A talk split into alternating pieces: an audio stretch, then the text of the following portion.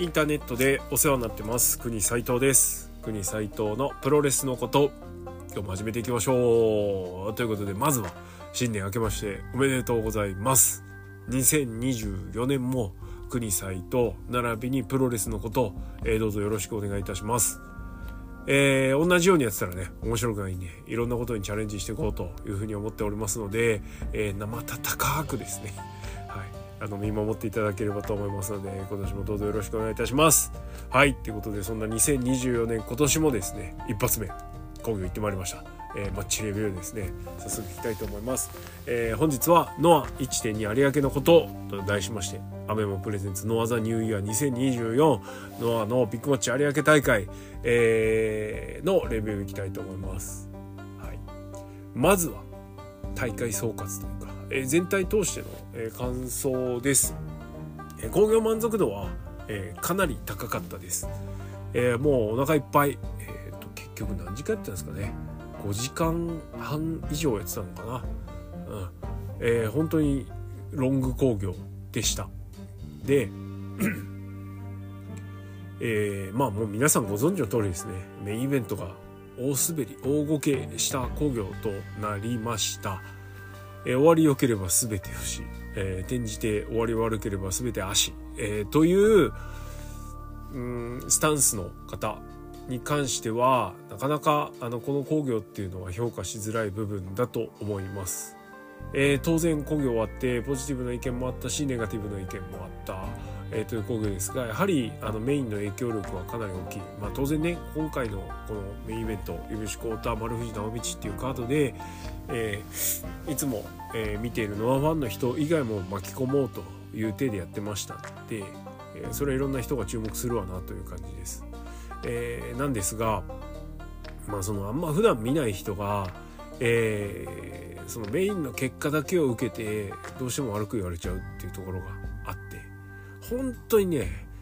いろいろね、この試合に至るまでの経緯とかいろいろあるんですけど、今日はその辺ちょっとバッと抜きますね。本当にうかつだなと思うのは、ノアはまあ変な話、こうこけた時を狙ってる奴らがいるんですよ。はっきり言うとね、大ごけを待ってる奴らがいるわけですね。で、その人たちに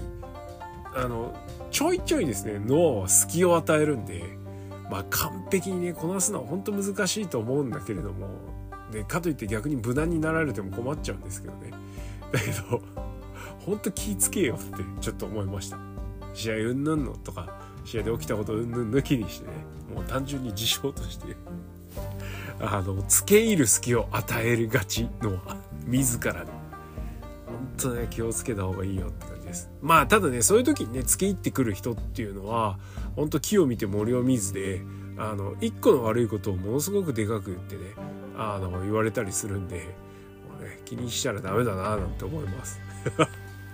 まあ、いきなりネガティブな感じから入りましたけれども、まあそんなのとは裏腹にですね、もう国斉藤は、まあね、リスナーの皆さんといろんなとこで話したりとか、特のプごとでいろいろ意見のやり取りをしている中で、やっぱりこの井伏コート丸藤直道、この日のメインイベントっていうのはあくまでもおまけボーナストラックで、拳王宗谷がメインイベントだっていう体で、この日臨むことができたので、なんで本当ね、これ強がりでもなんでもなくて、ほぼノーダメージで終わることができました。ダメージがあるとすれば、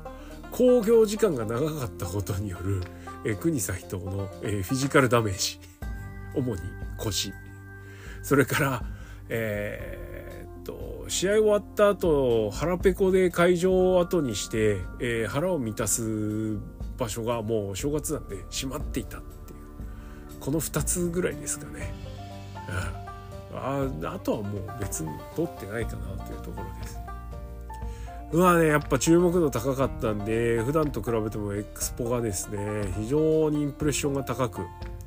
だから何の気なしにねノアの良さを、述べた、ポストにすごいインプレッションとすごいがついててね、本当みんな見てたんだなというふうに思いました。だからこそねメイン頑張れよって思う部分もあったんですけど、さてさて、そんな有明アリーナ大会の、レビュー早速いきましょう。観衆は5135人。まあまあ入っとったかな。スタンドの上の方がね空いてたけど、アリーナが埋まってたのはいいことだなと思いました。でもってですね、有明アリーナはちょっとねリングの臨場感とかっていうのは改めてこう2回目ですけど、今回プロレス見たの、捨てた方がいいなと思いました。見やすさ、自分の視界の真正面にリングが来る位置に、で観戦をするということを重視すればですね、いいかなというふうには思いました。はい。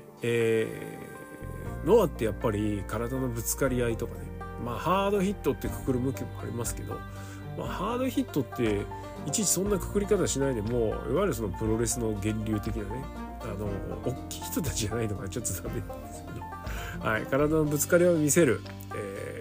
っていうところに関してはすごくねよく見せてくれる団体なので、ただ箱がでかくて天井高い、面積も広いってなると伝わんないかなと思ったんですけど、今回十分伝わった伝わるプロレスを見せてくれました。第一試合というかダークマッチの新人からですね、それを見せてくれてたので、いや相変わらず一番信じられる団体ここだなっていうふうに思いましたね。まあその経営面とかブッキング面とかね、うんって思う部分はありますけど、いざゴングが鳴ってから見せてくれるものは本当に信頼に足る団体だなとつくづく改めて2020年も思った次第です。まあ、今後も多分ここ2年ぐらいプロレスリングノアがだいぶ中心になってきて、国際ともノアの人みたいなくくりを、ノア側の人ってくくりをされてるんですけれども、まあそれは多分しばらく変わらないかなというスタンスですので、はい、本当に改めましてよろしくお願いしますって感じです。はい。で、もうちょっとねおまけの話、この日は、試合開始が3時からだったんですけれども、11時45分から恒例のノアガチャ、がありまして、それが11時45分から、ファンクラブ先行販売みたいな感じだったんですね。毎回売り切れちゃいますノアガチャで、1回500円でまあまあ単価高いで、ブラインド出してガチャガチャだから、誰が出るかも分かんない、しかも全選手なんでほんとピンキリですよ。自分のお気に入りの選手がね出るのにどんだけかかんだって、推しが1人しかいなかったらね50何分の1ですから、ほんとしんどい話なんですけど、やっぱこういうのやっちゃうんだよね。ほんとねいい商売しとるわ、ほんと国際ともご多分に漏れずですね、はい、回してきたりしましたよ。もう過去もねいろいろやってるんで、結構箱にはですね過去のガチャの残骸たちが溜まってるんで、どっかで放出しようかなというふうにも思ってます。はい、残骸とか言うんだし、はい、で試合前はね売店並んでる時にね、いつも仲良くさせていただいてる仲間の皆さんと、お会いすることができたりですね、会えた人会えなかった人それぞれいますけど、あんだけでかい会場でねでかい箱だったら会えない人もいるわなって感じなんですが、やっぱ新年はいいっすね、なんかほんとみんなおるからはい、すごく良かったです。いい雰囲気、会場周りもすごくいい雰囲気だったし、試合というか、うん、工業通してもねほんといい雰囲気でした最後以外はい、じゃあ行きましょう、マッチレビュー行くぞっつって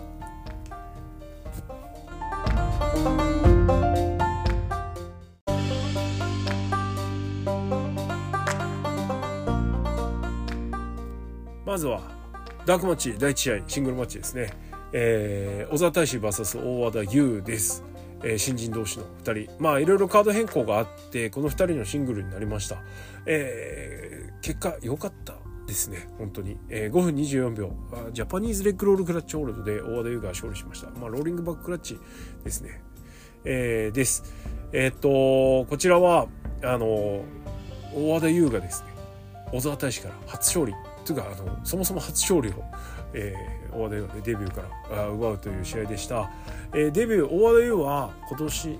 じゃねえや去年の7月中島克彦 vs 宮原健人パート1が行われた興行でデビューした選手です。本当7月にデビューした選手とは思えないですね、オーラというか堂々たる、はい、立ち振る舞いを見せていて本当に素晴らしい選手だなと思ってました。同じぐらいの時期の小沢大使って体大きいんだけどまだ頼りなかったり、頑張れよもうちょいみたいなね、ちょっとやきもきを感じさせるぐらいの感じだったんですけど、大和ではとんでもないというところです。まあ大沢大使もね、もうだいぶキャリアを重ねてきてますので、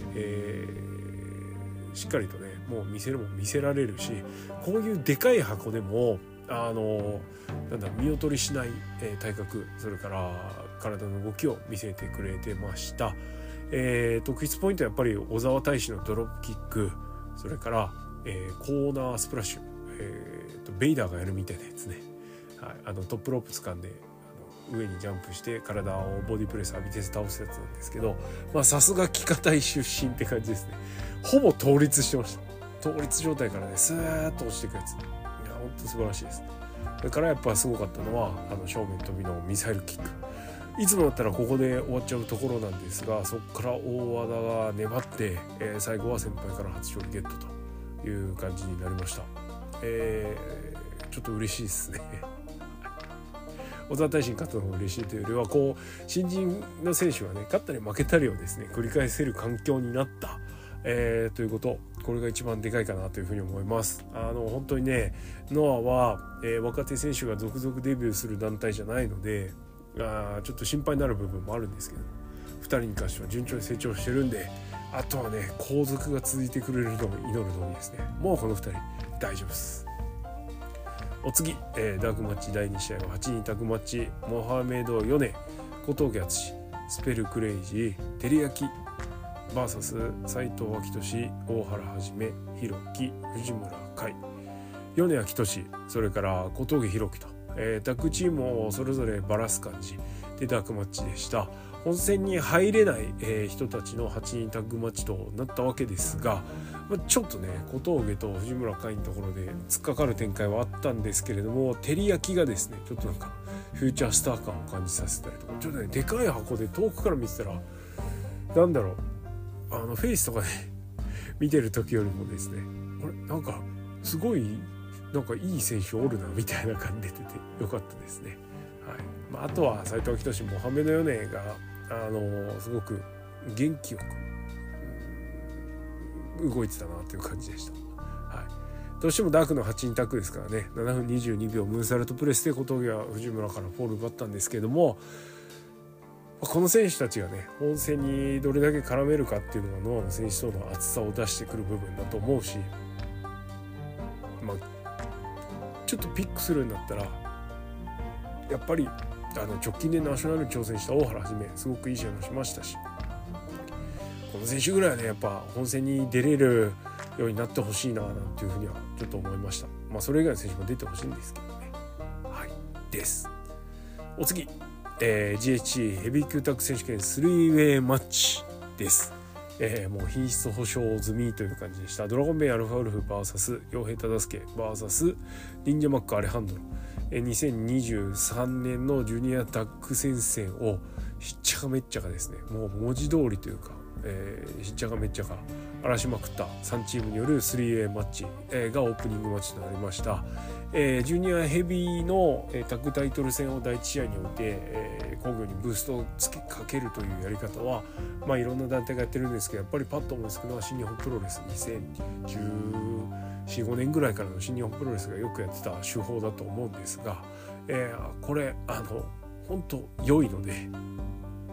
こういうねバカでかい興行の時はねこういうやり方ありかななんていうふうに思いました。ダークでねじっくりみたいなところもできてるんで、はい、お客様は少しねもう温まってる状態でこの試合入れますから良いんじゃないでしょうか。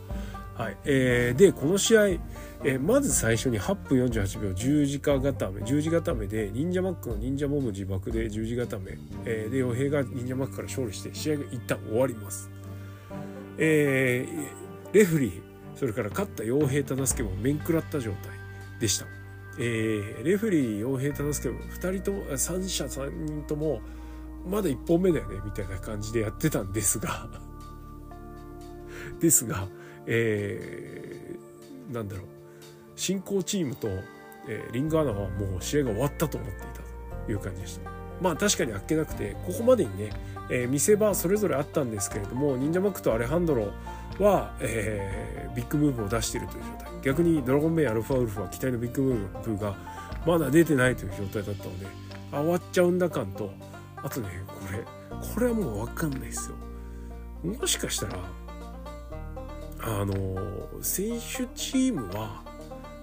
サバイバル方式だと思ってた説、ここのところずっとねスリーウェイタッグでもシングルでもやってたんですけど、サバイバル方式やってたんですよね。だからそれだのつもりで皆さんいたんじゃねえのっていう、もうこれ以上深く言わないですけどいう感じでした。で、サバイバル形式の体で始まったように感じたんですけれども、結局ですね、これ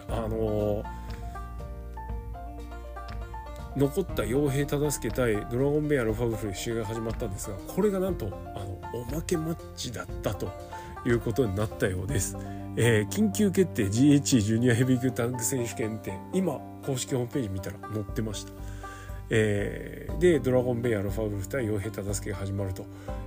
の試合自体は3分36秒、ミサイルキックで傭兵がアルファウルフから勝つんですけど、まあ、例のカタパルト式のね、ロスゴルペアドレスベイアルファウルフの、カタパルト式のトペコンが出たりして、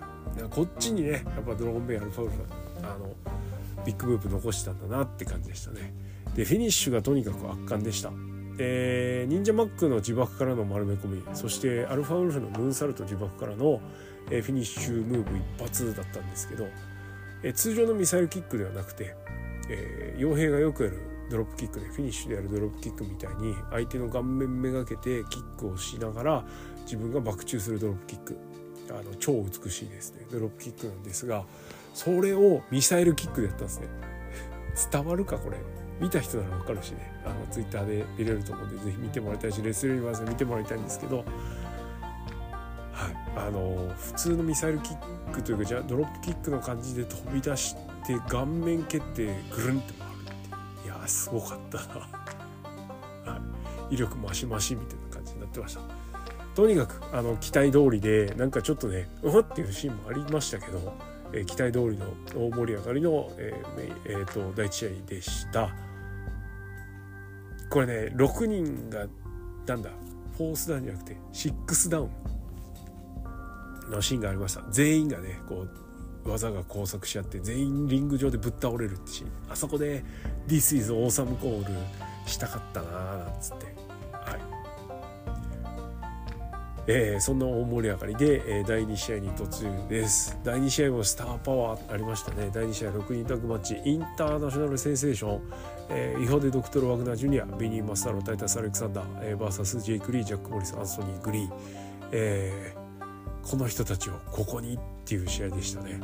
はい。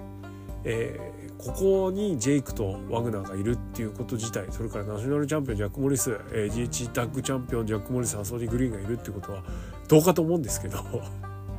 まあでも逆に良かったかなという部分というか、前半戦の大盛り上がりをこの6人は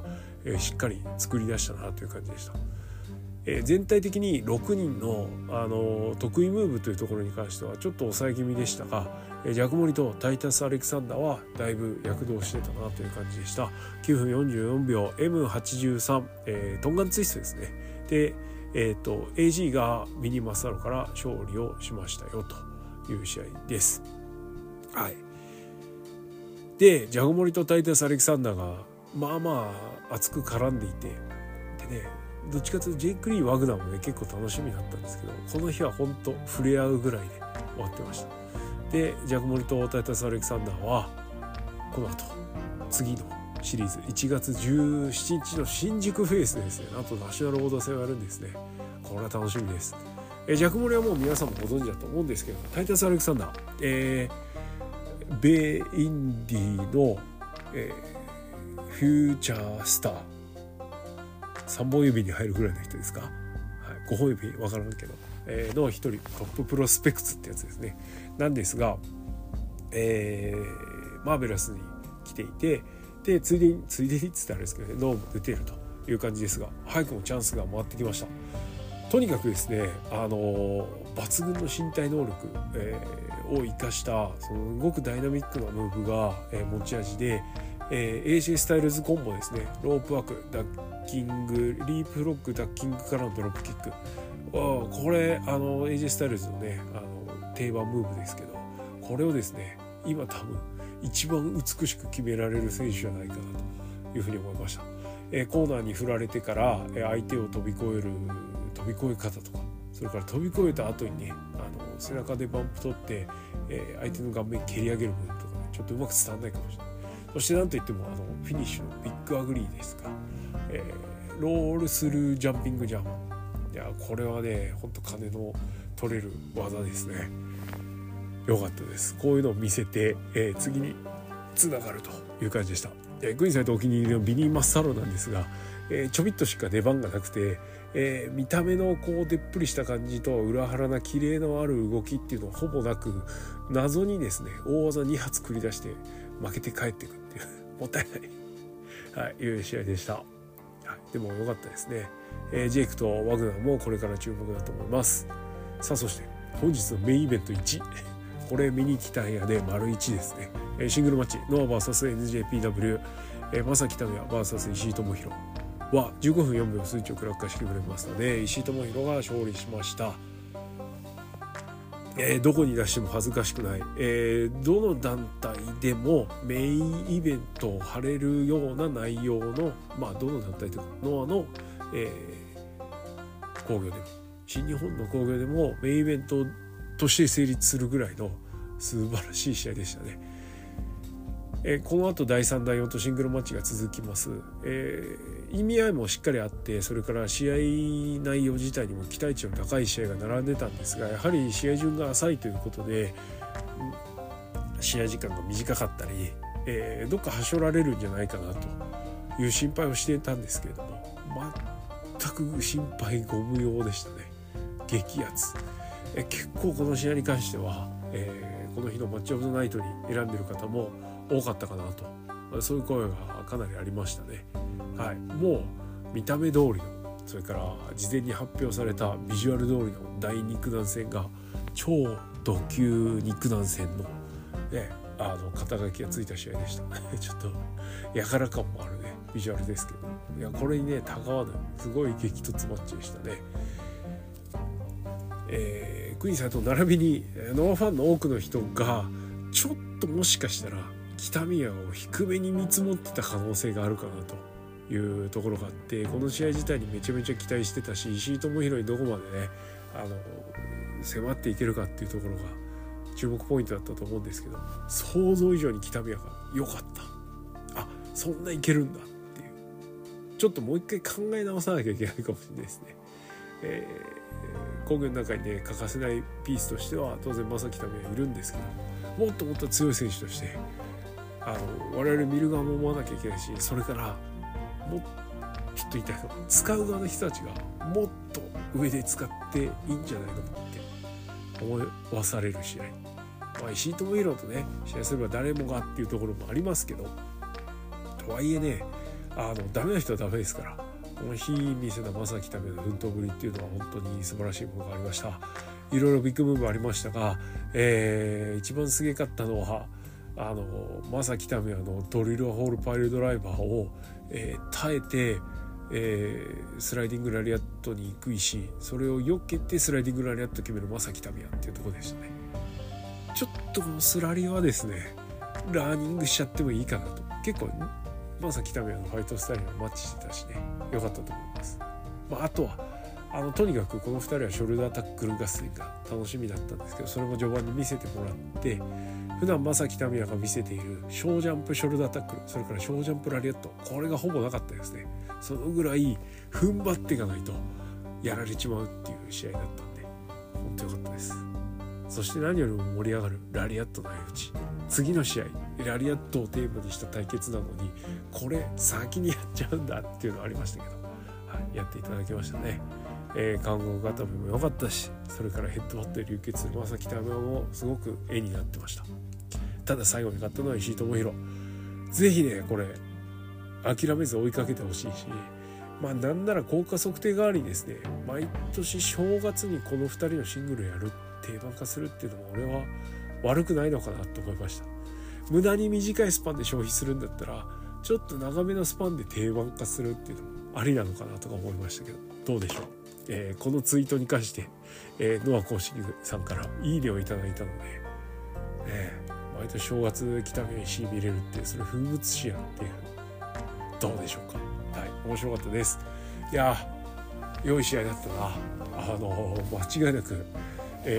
マッチオブザイヤーコンテンダー、マッチオブザイヤーっていうのはちょっと大げさですけどね。でももう1個ねピン刺しときましたよ。この試合は重要な覚えとかなきゃいけない試合 DJDG をねになりました。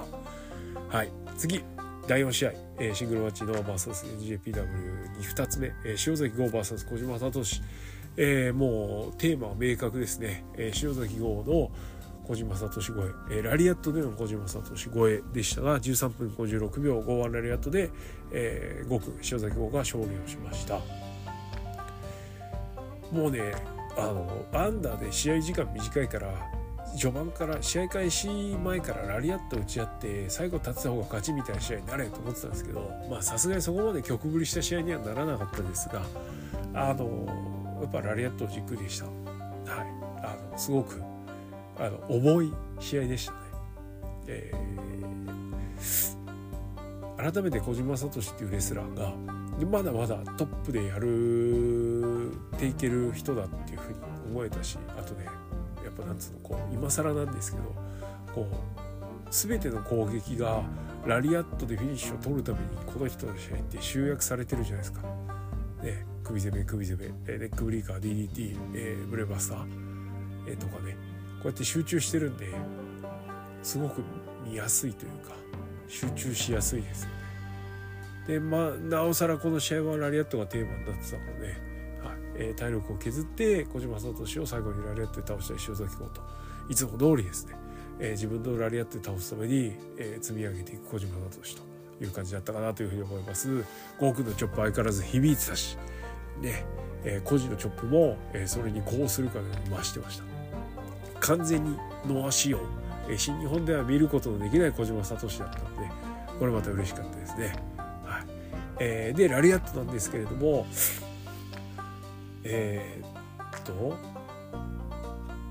塩崎がちょっと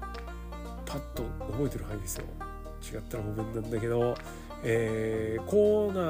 ーにいる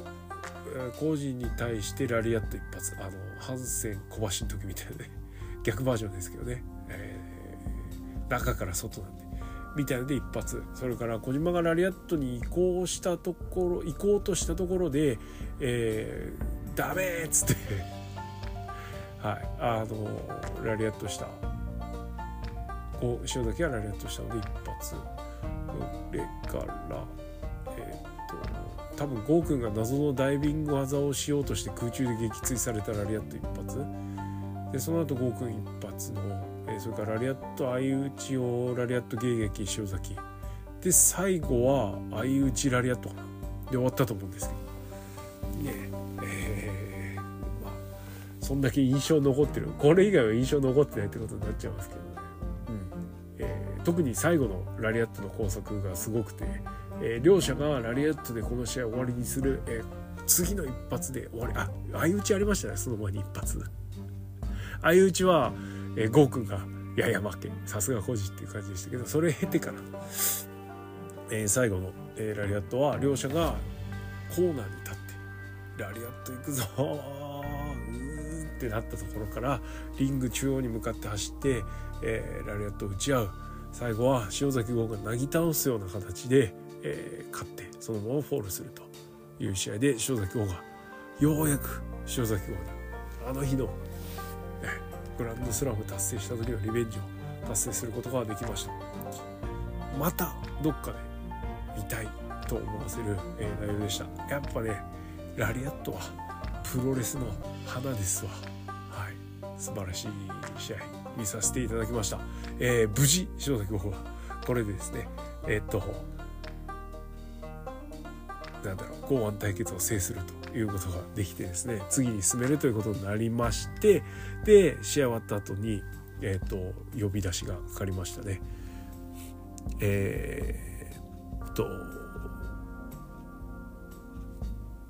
なんつったんだっけちょっと待ってね準備しとけって相変わらずね。はい、2024年も準備不足です。国斉藤です。どれだっけ、ポチポチ急げ。まあまあですね、クエスチョンマーク5億のマイクは相変わらず不安感はねいつでもあるんですけど、なんつったっけ、ポチッと、はい、そう、小島聡にお礼を言った後ですね、足りないと、今プロレスリングの輪には強さ、激しさ、戦う姿勢、それが圧倒的に足りないって言ったんですね。この時に、お客さんたちはって嘘ってそんなことないでしょうって思ったんですけど、いやこれがどうやらゴー君的には足りないらしく、でその名は俺が変えてみせる、いや俺たちが変えてみせるっつって呼び込んだんですね。ということはどういうことだと思って、でこの時、瞬間的にパッと思いついたのはコジと何かやるんだと思ったんですよ。でラリアット最強同士のタッグチームってやっぱちょっと夢あるじゃないですかと思ったんですけど、違いましたね。出てきたのは弘樹小峠、米、斉藤昭俊というところで、ゴー君以外ちょっとやっぱりアンダーでくすぶってる方たちが、出てきまして、そしてチームノアと書かれた T シャツを、着ていましたと。フォントが何のひねりもない通常フォントだったんで、もうちょっと頑張ってほしいなと思ったんですけど、そのシンプルさがキーなんですかね。はい、で、チームノアで変えてみせる、みんなの視線評価を俺たちが変えてみせるって、ね、もうすでにみんなの視線と評価がですねちょっと低い設定っていうことはお気づきはい、頑張ってほしいなと思ったんですけど、その後言った一言でまた爆笑してしまいました。プロレスリングの取り戻そうって言ったんですね。誰かに奪われていたんだとプロレスリングのそれをこの5人が取り戻しに来るんだと、これは目が離せませんぞわらそんな感じの、はい、マイクとなりました。いやでも本当どうするんですかねこれチームの期待というか、ちょっとどうすんのって見守りたいというふうには思います。はい、さあそして、次の試合タッグマッチ、グレート作也降臨ということで、マンデーマジックで温めてきた、グレートムタの娘グレート作也がいよいよベールを脱ぐという試合でした。梅崎遥、高瀬美幸 VS 野崎渚、グレート作也は13分46秒反則で、グレート作也がですね狂乱ファイトでデビューを果たしましたよと、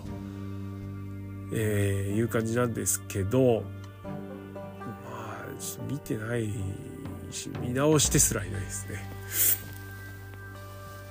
長い。そしてグレート作也の姿は一応確認したんですよ。マンデーマジックにも出てたお方でしたけど、そっか今のところです。これからどういう売り方してきてどういう跳ね方するか分かんないですけど、今のところ手近な女子レスラーでムーンサルトできる人にグレートムタキャラ当てがって、これからなんかしていこうとしてるっていう感じかな、はい、です。終盤に高瀬美幸の超豪快ボンバーラリアットを見れたのはすごく良かったです。以上、あんましのこと言いません。そして続いてはシングルマッチ、佐々木浦香プロレスデビュー戦、本当盛りだくさんですねこの日。ロードトゥプロレスラーということで、いやいいサブタイトルですよね。UFC でもとかライジンでも活躍した佐々木浦香がいよいよプロレスに真剣に取り組むということで、デビュー戦となりました。すでにエキシビジョン1試合は行っていましたが、そこでの評価も高く、このデビュー戦非常に注目だったんですが、対戦相手が杉浦隆 VS 佐々木うるかという試合でした。この試合は10分2秒オリンピック予選スラムで、杉浦隆が勝利。佐々木うるかは負けてしまいましたが、本当にね、日本屈指の MMA ファイターがプロレスに取り組んで、これだけの内容というか姿を見せたっていうことはすごく重要かなと思いました。格闘家のプロレスデビューってどこかちょっと舐めてるかっていうかね、舐めてないかもしれないですけど、急仕上げというかいう感があったんですけど、いろいろね細かいところ、リング上で見せる姿、受け身とか、あと鉄柵受けとかもねそうなんですけど、本当しっかり取り組んでくれてるんだな、思うことができる戦いぶりだったのですごく良かったです。そんな佐々木ウルカに対してですね、これでもかとノア名物過剰サービスを佐々木ウルカに浴びせ倒すという感じで、ダダレシクブレンバスターエルはオリンピック予選スラムするまでね、本当やれと受け止められるだけ受け止めようっつって杉浦隆がやってくれたという感じでした。でやっぱあっぱれっすよね、ダダレシクブレンバスターちゃんと受け切る。しかもその後のね逆エビしんどかったねあれは、はい、会場もウルカ頑張れっていう感じにはすごいなりましたけど、それもしっかり耐え切って最後も上げちゃいましたけどね、スタンナー出したり RK を出したりフランケン出したりですね、ちょっとなんつうのか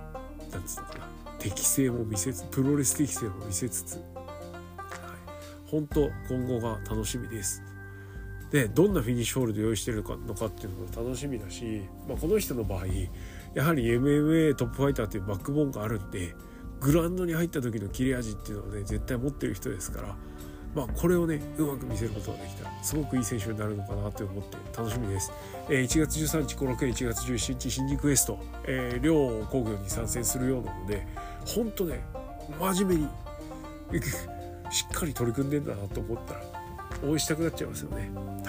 もともと持ってる人ですから人気出たらいいなっていうふうに思いましたよ。はい、素晴らしいデビュー戦でした。試合終わった後は杉浦が佐々木ウルカを連れていくような感じで、自分とこの、自前のお抱え新人をもうちょっとそんぐらい面倒見てほしいなと思わないこともないんですけど、佐々木ウルカ杉浦隆これから、師弟関係築いていくような流れも見えたので、今後に本当期待していきたいというふうに思います。そしてなんとノーアナウンスだったんですが、ここで、休憩が入るという流れでしたので、プゴトもちょっと休憩です。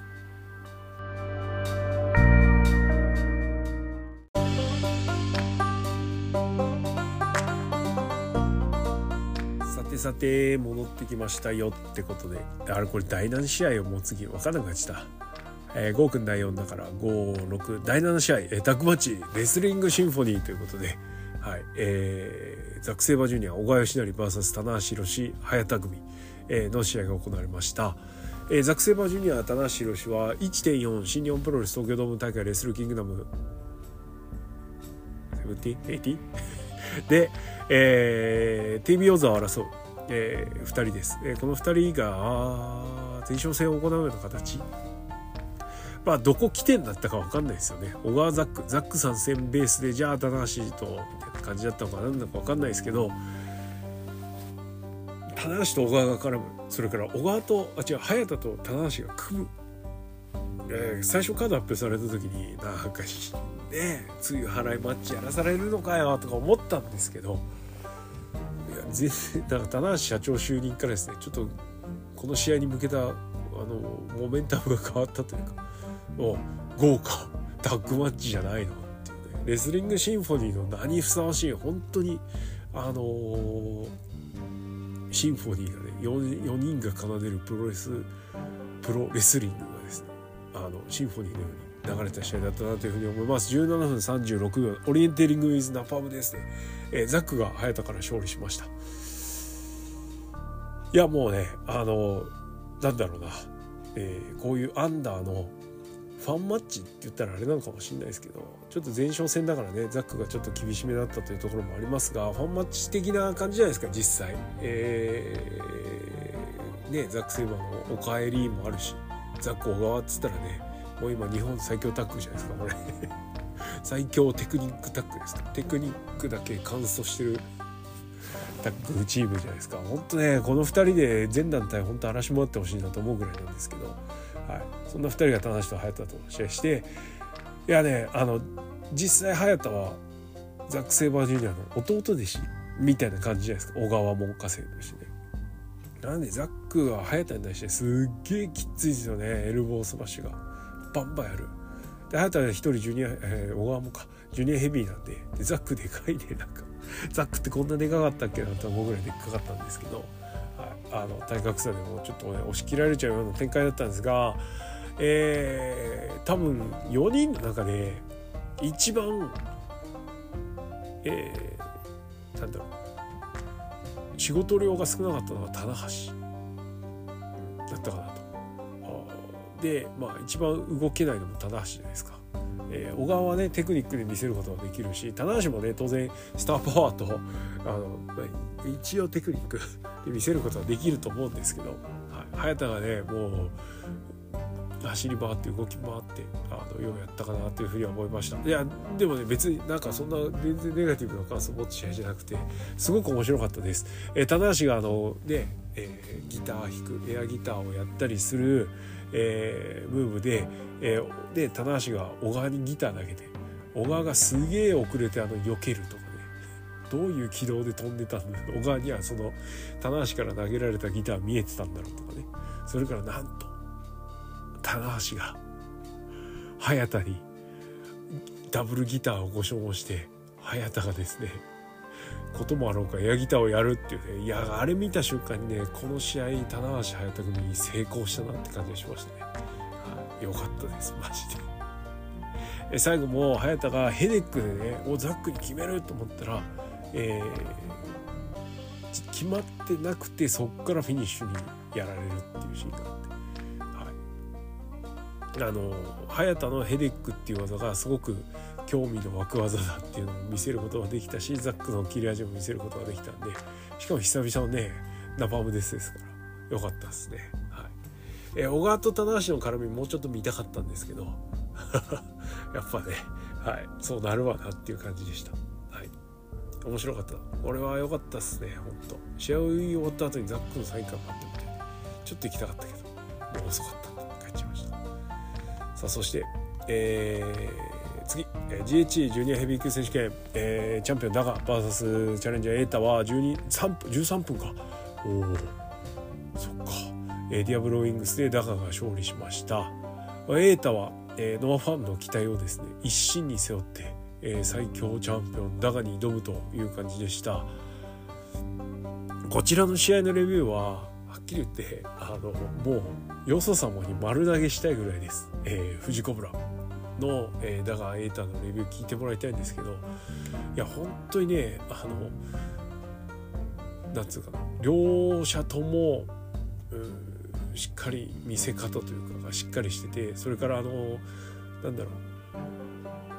2人の所作に余計なものがなくてちゃんと全部意味があって、いやそれを読み解くとより面白くなるみたいな試合だったんで、もうこの辺はですねお任せですよね。エーターはノア参戦以来、一番ですねいい動きを見せてくれるだろうと思ってて、で、ね、悪者というかちょっとずるい系のキャラで入ってきてたんですけど、ゴリゴリのベビーフェイスとして中に向かっていくというところだったので、良いところも着せてたし、なんせねいつも着てるシャツも脱がされちゃったんで、でもねとはいえそんなにあれやこれややってたわけでもないんですよね。だからやっぱエータすげえなと思うし、それに対してこうなんだろうエータムードに行くけどダガがかぶせるみたいな感じ、もうちょいですね我々見る側がダガの魅力を理解して、それからダガを強い設定で見ることでこの人もう一段上のステージの人だってなんつ気づかなきゃいけないのかなとかちょっと思わされるぐらいすごかったです。いやつかダガ強え本当ね、誰倒すんだって感じです。このダガ、早田からベルト取って近藤修二、そして今日この日エータ相手に防衛しました。もう倒すべき人を上から順番に倒してる感じがして、これどうすんの本当に一つ大きなテーマとしては宮脇潤太が、近藤修二の手ほどきを受けて、GHC ジュニアヘビを巻くというのがあると思うんですけど、ダガから取れるかとかねちょっと思いました、まだ次のチャレンジャーは現れていないので13の後楽園か13の後楽園あたりで出てくるのかなとかちょっと思ったりしつつ、期待しつつという感じでございますよ。いやすげえ試合だった。とにかくフジコブラ聞いてくれよ、マジですげえから。レビューがああいうレビューはね俺にはできないからね、そうだ、大事なこと忘れてました、第6、休憩明けにですねビッグマッチの発表がありました、6.16 横浜分隊、横浜文化体育館、取り壊して新しく建て直してたんですけど、横浜武道館のすぐ横にですね、はい、横浜分隊ができます、分隊はアルファベット、まあ多分総合アリーナみたいな感じになるんでしょうね。昔の体育館、横浜武道館みたいな感じじゃなくて用途がちょっと違う感じですね。なんかレッドカーペットなんかパースみたいので出てたんで、そういうのにも使ったりするのかなとかちょっと思いました。そして何よりも、日本武道館大会が発表されましたね。これもっと湧いてもいいんじゃねえと思ったんですけど、7月13日土曜日、日本武道館大会が開催されます。いやこれね、日本武道館大会がやるということがまず嬉しいというのが一つと、それからもう一つ、これねツイッターとかねいろいろめんどっちいんで、誕生日公開してないんですけど、実は7月13日クイズと誕生日です、はい、嬉しいね。自分の誕生日にさ、自分の好きななんてビッグマッチなんだよビップだろこれどう考えてもビップでしょ、行くしかねえってよってちょっと思っちゃったりしました、はい、嬉しいね。まあ脳がね、日本武道館、ここのとこねコロナ明けて通常モードになってきてから日本武道館でプロレスの興行を開催されてますね、のでこの日本武道館大会はちょっと重要ですよね、本当で。これ以外に5月に両国あるでしょ、だから5月両国、6月分隊、7月日本武道館ってまあ何してくんのって感じですよね、すごい、はい、いやまたその時は新日本さんちょっとすいませんって感じかななんて思ったり、はいです。さあじゃあ次行きましょう、セミ前、事実上セミファイナルです、6対6イルミネーションマッチ、ノア vs NJPW、 あ違う、ノア &NJPW& ハウスオブトーチャー。いやハウスオブトーチャーは団体の概念を超えましたね、はい、清宮海斗、海野翔太、大岩良平、稲葉大輝、近藤修二、宮城ずんた VS イービル、成田蓮、高橋裕次郎、翔、金丸義信、ディック統合、です、この試合も、当初は清宮海斗、大岩良平組対、イービル高橋裕次郎組、ワールドタッグリーグの因縁を引きずる形での、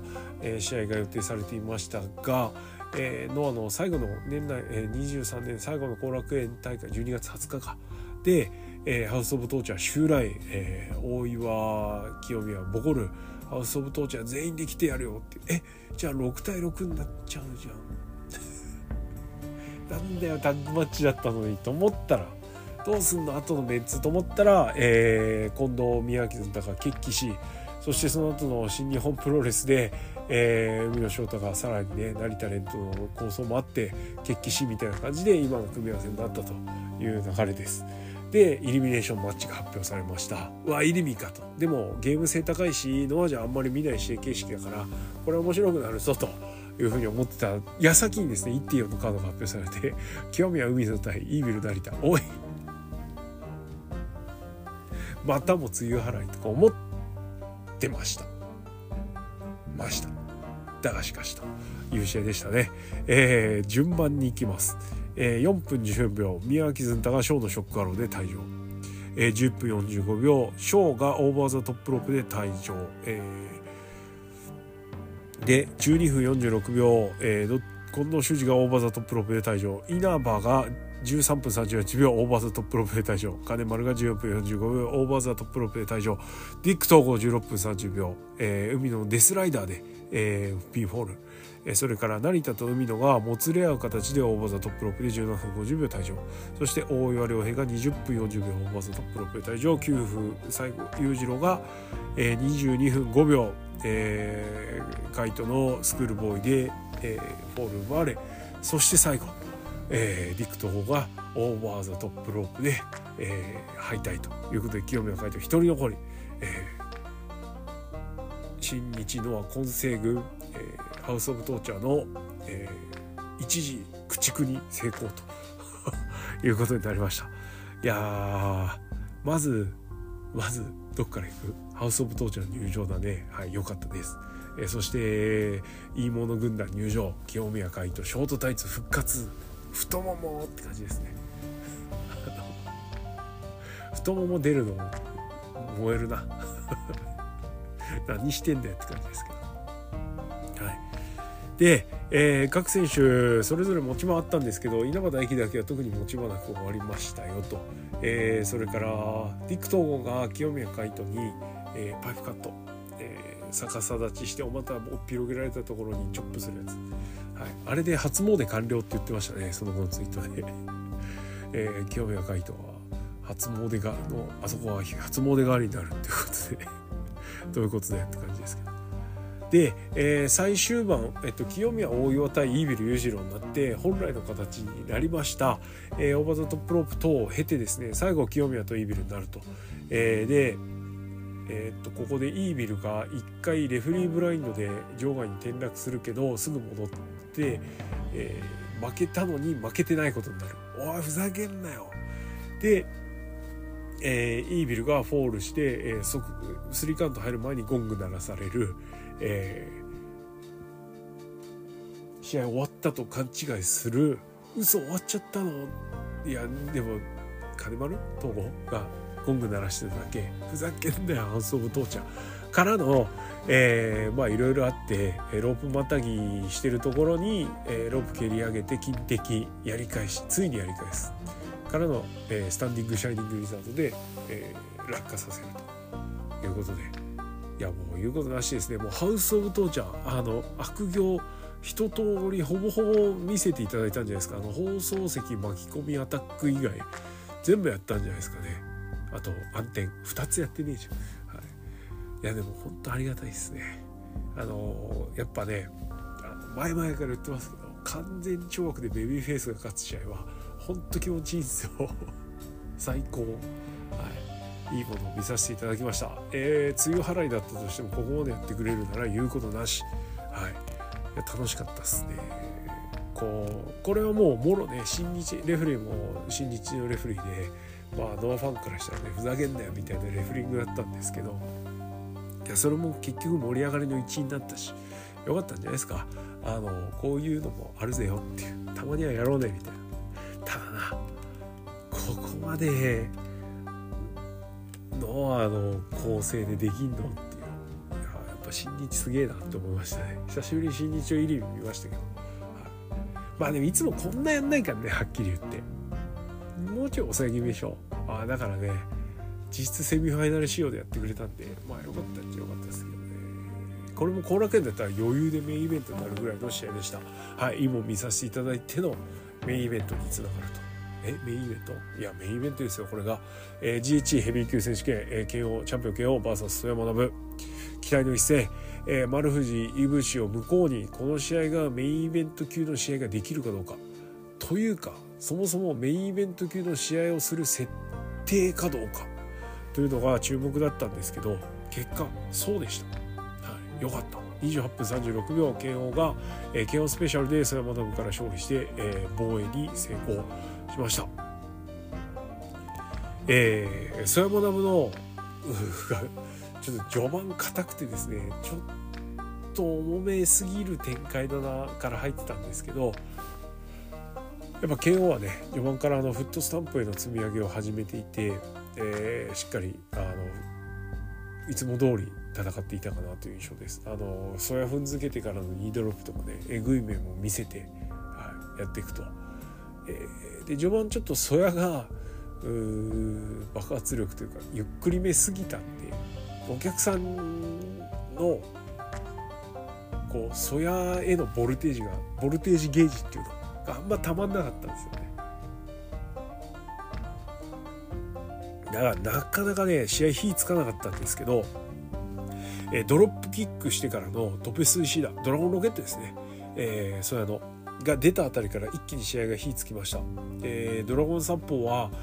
ドラゴンスリーパーのみならずなんとドラゴンロケットも装備してたかと。それトップちょっと初めて見ましたね。多分結構ちゃんとできるんだなって感じ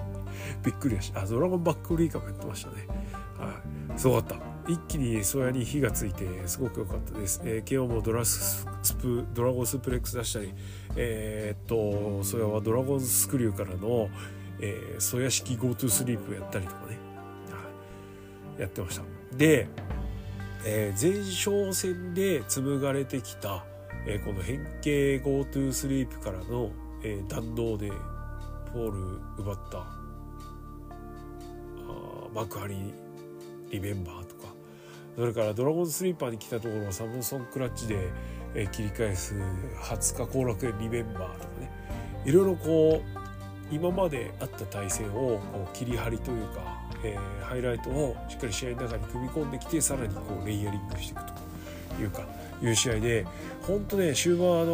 曽山学に火がついて、曽山学に対してお客さんが火をついたところから一気に試合にブーストがかかって、めちゃくちゃ面白くなりました。はい、結構ねなだれ式デスバレーとか出たりとか、あととにかく曽山のラリアットが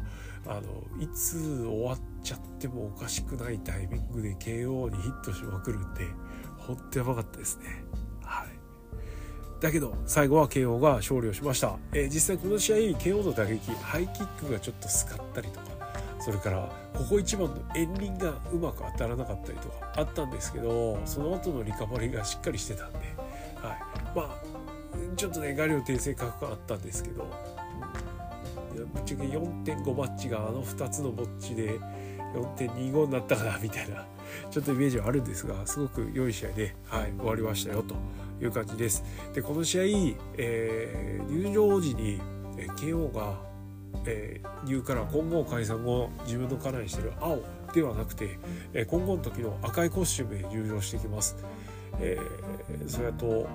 KO は、今後在籍時にタッグタイトルドラゲーと全日本のタッグタイトル取ったりするなど、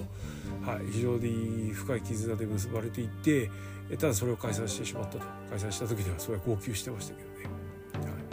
ね。信念としっかりとした信念を持って、今のノアでね信念を持って行動するってことが本当に大事なんですよねいろいろふわついてるからノアね。だってそんな2人がね、シェアするんだったらそれは混合モードだろうなと。ただ混合を背負ってきたのはケン、それは今の自分で来てたんで、これはどっちが勝つのかなというところにもなりました。で、ラリアットがさっきねすごい重要な場面でも出てたと言ったんですが、終盤、それがラリアットを放つけど、こっちゃになっちゃった KO が耐えるというシーンが、連発でありました。この時ね耐えてるシーンが混合の、連続エルボーからのみんなでねよっしゃーってやるでマスキュラーポーズというか、はい、アニマル浜口のねポーズみたいなやつ、あれをで KO が耐えてたんですよね。ものすごくけれみあふれるシーンではあったんですけど、混合っていうものがすごく大事で、前に進むために解散したっていうこともあってね、なんか結構思い入れ深いというかエモいシーンも演出されてたんで本当に良かったです。いやもうここまで作り上げたらねそや勝ってもいいんじゃねえのぐらいだったんですけど、やはり今拳王が背負ってるものっていうのは、そやのモメンタムよりも全然大きいものだったんだなということで、最後は拳王ががっちり勝利と。あ、そういや拳王チャンネルで見せたデスティーノもとい KSD ですね、ドラゴンスリーパーをデスティーノの形で返す KSD オリジナルの技KSDもう一瞬ちらついたんですけど結局出ないで終わりましたね。はい、惜しいって感じです試合終了後、いやソヤコールでじゃあ送り出そうかと思ったらですね、なんとなるは塩崎号のテーマまたかと代々木第2で、中島克彦慶応60分時間切れ引き分けの直後にですね塩崎号が登場しまして、はい、おいおいっていう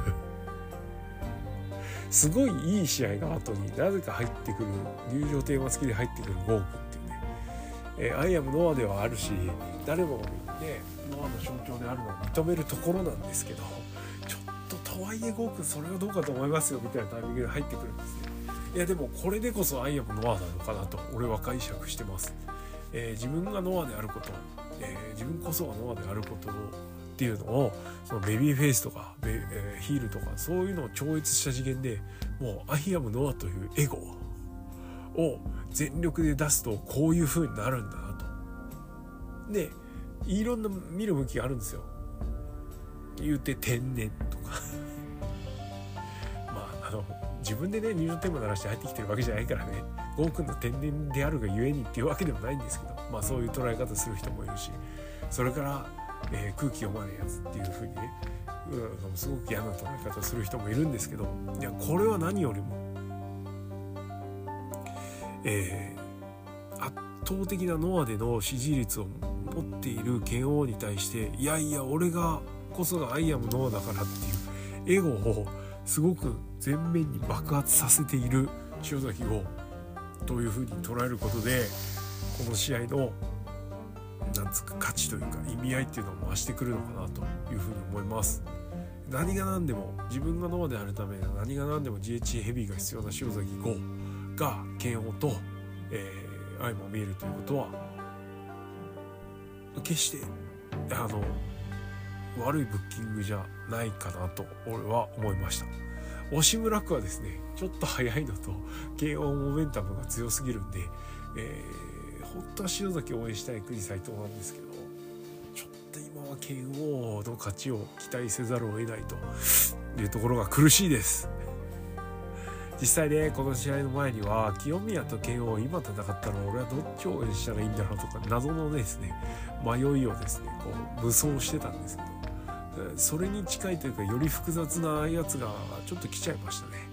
はい、何のモメンタムも背負わずにチームの結成で来た塩崎豪対剣王、しかも ね最初は拒否したものの剣王がお前のアイアムノアよこせっつって実際アイアムノアかけて戦うの2度目なんですけどまたもやアイアムノアをですね奪いに来た男がいますよ、剣王ね。GH ヘビー vs アイアムノア、負けたら全てを失う試合、がなんとその場で1月13日即決されるっていうね、後楽園ですよ。ノアが後楽園で GH ヘビー級選手権やるのも久々なので、ちょっとねノアは攻めてきてるなと、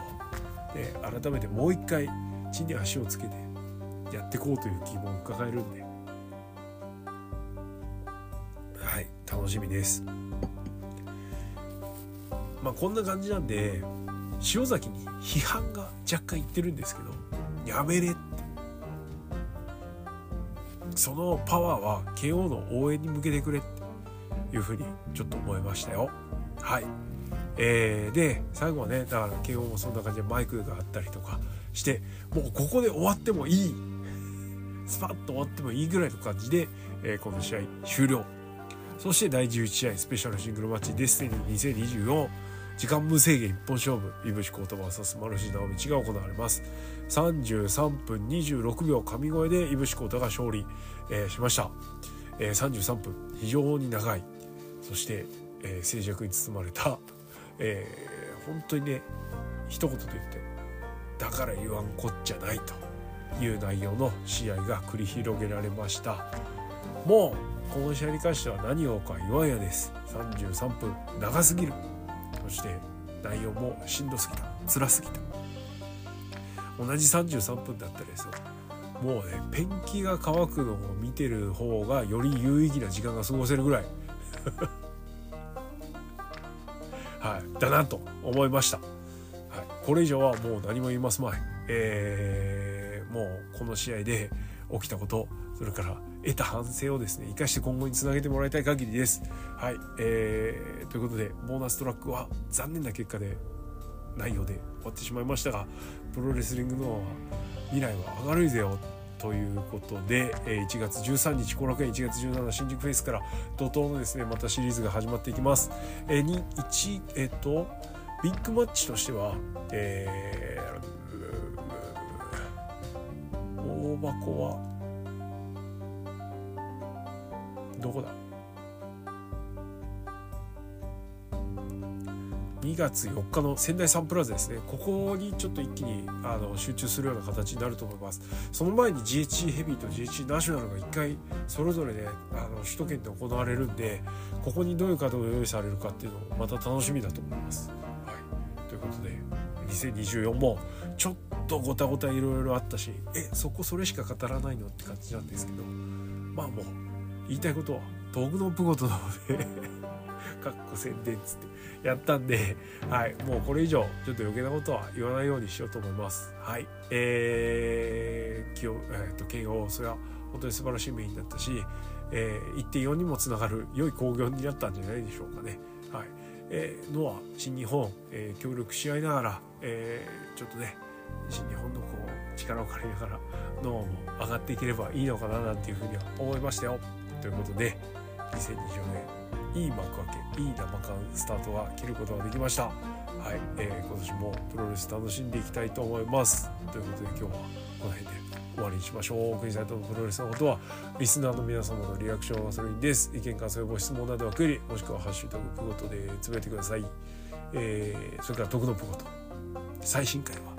有明のことやってます。それから1月いっぱいは無料公開でプゴト大賞2023も公開しておりますので、もしよろしければねスタンド FM っていう、アプリを通して聞いてみていただければと思います。興味があったらはいサブスク登録をしていただければと思いますのでよろしくお願いします。ということで今日はこの辺でおしまい。ありがとうございました。